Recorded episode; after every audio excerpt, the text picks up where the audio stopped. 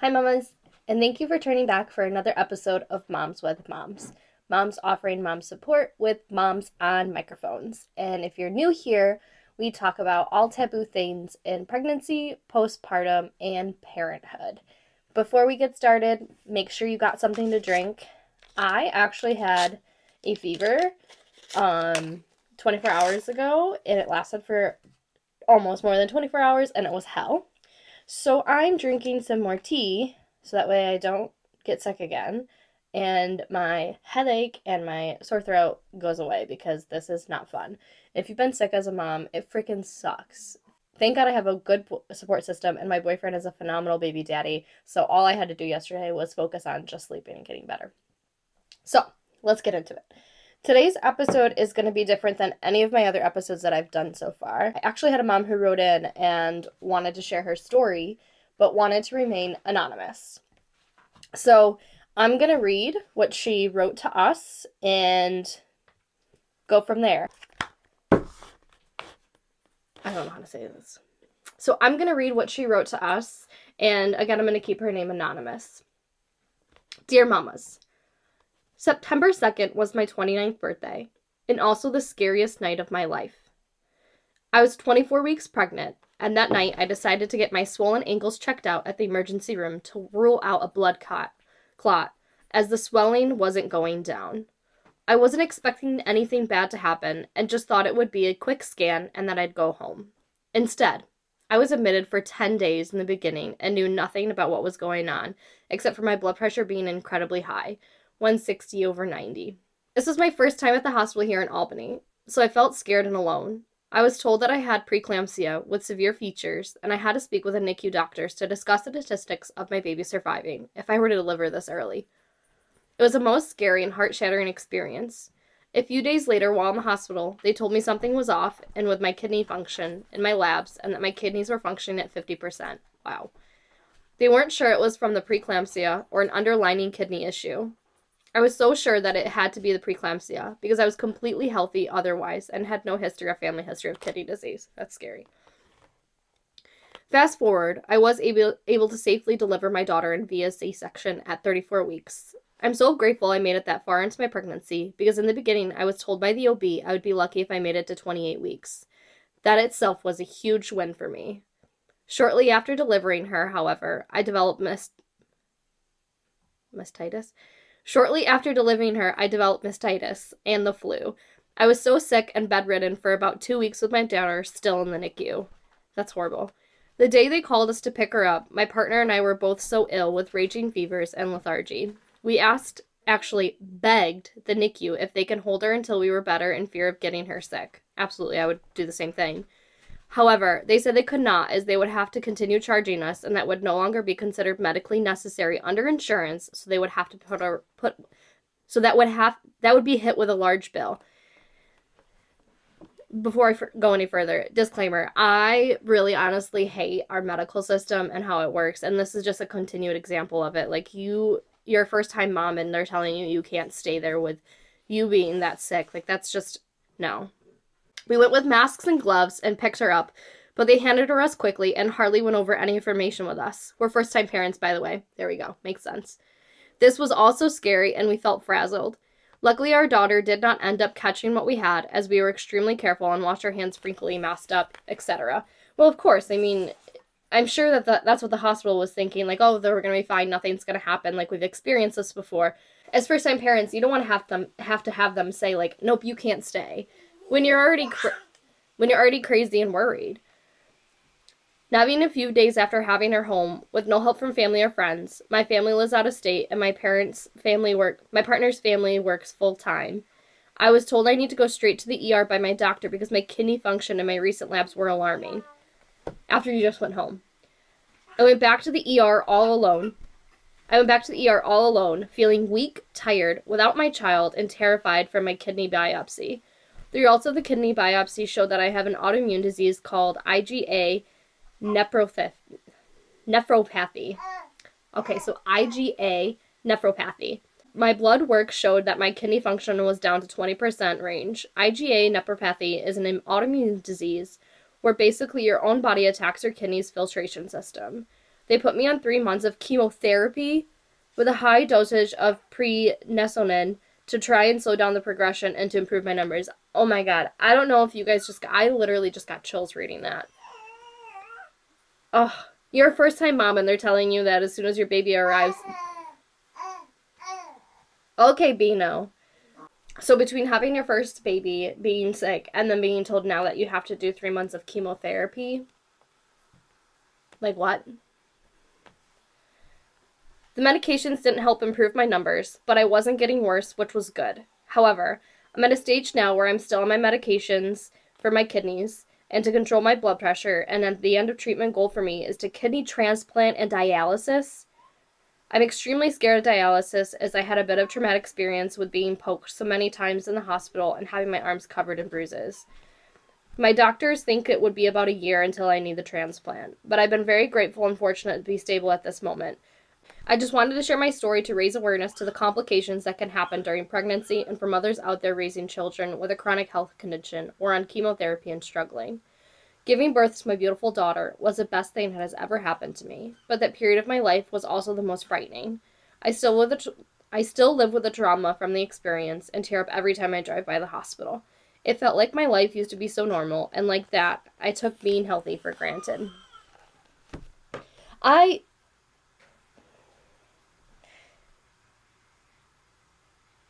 it's stories like these that make me really so grateful that I didn't experience this. And I don't say that to be selfish, but I say that to be like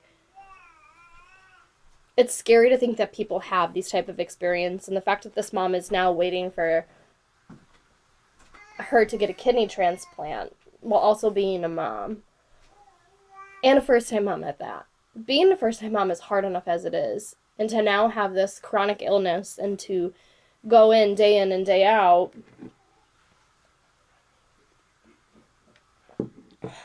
worried that your illness is going to take over and you're not going to be able to take care of your baby and not having support and only having your partner to lean on like thank goodness she has a partner and she has a support system in that aspect but I feel for her, and I completely understand why she wasn't ready to come on here, why she wanted to remain anonymous. I, I appreciate her. If you're watching this, I appreciate you tremendously for sharing your story and taking the time to type all that up because I'm sure typing all that up was basically reliving that trauma over again. And being able to open it up and share this with us and let other moms know who are experiencing this or who have experienced this that you're not alone. Because you're not. As always like that's that's the biggest thing on this podcast and this youtube channel is environment for someone who feels like they're not alone. Like you're not. This girl just went through a whole traumatic experience with labor and then is now having a chronic illness and and is a first time mom. So there are other people out there that are experiencing experiencing these things as well. Like it's not just you and you're not alone. I can't. I I don't I don't have words for this story. I don't. I think this is probably one of the hardest stories that um I've had to share, I've had to be a part of on this this channel cuz like it's just it's scary. It's scary and it's also sad. It's sad like hearing the the medical experience and the way that they told her that it would be a large bill, like I have to be very careful with the way that I say this because um there may be people who watch this at my job and I, I was told that I have to be careful with how I talk about political stuff. And I, I worry that this might be something politically um politically a problem with my job and there's got to be something done to be to support people, not just moms and dads, but like people in general with our medical care. Um, I think that our medical care could definitely improve and that we could have better resources, better financial standing, and better um, better guidance. Not even not even guidance because I feel like a lot of people know. Um, I don't know. I just think that we're a country who who needs to do better in certain areas and I think that maybe medically is one of the biggest areas that we could kind of help with. And I get like you pay for insurance. You pay for insurance, you shop around with insurance and you look at insurance and all of that. So I guess yeah, like sometimes that's really important, but I also think we have to think about how it shouldn't cost so much for certain things. Um, and you shouldn't be penalized like this this girl asking to stay a couple of days so that way she could make sure she didn't get her baby sick. Like, I don't know. There's got to be something done differently with our society of not only like paternity leave, maternity leave, but also like our medical care. We shouldn't be worried and drowning in medical expenses. Like it's it's almost like it's a burden to get pregnant. like you can't get pregnant because if you get pregnant, you're to have a hefty bill you can't get sick because if you get sick, you're to have another hefty bill. Like, there are so many things that I have problems with with our society, especially when it comes to um, pregnancy and postpartum and all of that. And that'll have to be an episode for another day. But she had mentioned like they didn't really kind of like talk to her about anything when going home, which I think we talked about in my hospital video where I talked about my experience. They don't. They really don't like you have to ask the questions. Thankfully, we had a really good like discharge nurse. I really liked her, and we were having some issues when we were leaving. So like she kind of talked to us, but if you're a mom who doesn't ask, ask questions or a dad who doesn't ask questions, like how do you know you're going home and you're prepared? And you're going home and you're sick, like that's really a lot. So Anywho, I know that this episode is significantly shorter than all my other ones, and there's a reason why I chose to read this today. Um, I was saving this for a rainy day, or in this case, a sick day, because I really, I knew that I only had a short period and a short time frame of how long I would be able to feel good and record. I also work overnights now, so my sleep schedule is very wonky. Um, so I apologize if this was a little bit shorter than what you guys are used to, or I'm glad this was shorter if that's what you guys are used to as well. Um, and I also apologize for the delay in having this be done. Thank you. Thank you for sharing your story with us, Mama, and thank you for reliving this trauma to be able to mm. hopefully connect with another mom and let her know that she's not mm-hmm. alone and letting her know that like this is scary and it's okay to be scared. I think that's something that's important because we're taught that we have to be resilient as mothers, but like this is a time where I say, "Girl, you be scared." Girl, you you be scared as much as you want. Like that is okay. Jeez. You cry. You cry too. You cry as much as you want. You cry every day. But also like be strong. Be strong in a way that you feel like I can do this because I have a child. That child was everything that I've done. You're the reason why I'm strong. So I do have three other written um, stories that have been sent to me that I plan on reading. Um, again, I try to save these for rainy days when I haven't had time to really think about what I want to record, or like as today is like I'm not feeling that great. These are things that help me to kind of just share someone else's story and let them know that they're they're also being heard. So if you are someone who wants to share your story as well, if you're camera shy and you don't really know if you want to come on the show and share your story like that way, you can always write in your story. And as I read this person's story, as you know, I didn't share her name, I didn't share anything unless she put it in the in the story herself. Like this is actually it's just literally a Microsoft Word document that she emailed me so I didn't share anything that wasn't in what she had written to me and what she um, was willing to disclose. Uh, you can also use a separate email and send me an email in with your story if you don't even want to have your email associated with that. So here's my email. If you want to send in an anonymous story and you want your story to be heard and shared with other mamas, please email me and I will love to share your story.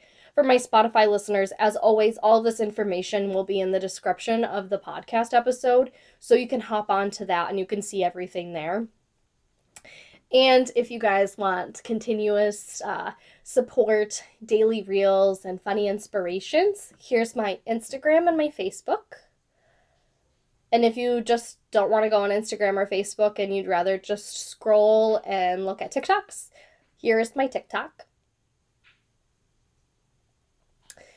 And if you liked this episode and you've had a similar experience or you feel for this girl and her experience, remember to like and comment this video. And if you want to continue to get notifications to let you know that a new episode is dropped or that you want to come back and see more, make sure you subscribe because I do drop an episode every Monday. They may be at different times, but I do really make sure that I drop an episode every Monday for you guys because it's moms and it's Mondays. And as always, keep surviving and thriving because as moms, that's what we do, even when we're sick as crap. Oh, wait, can't forget to cheers.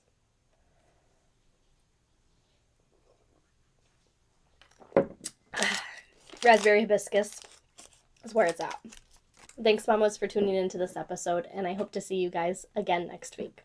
Bye, besties.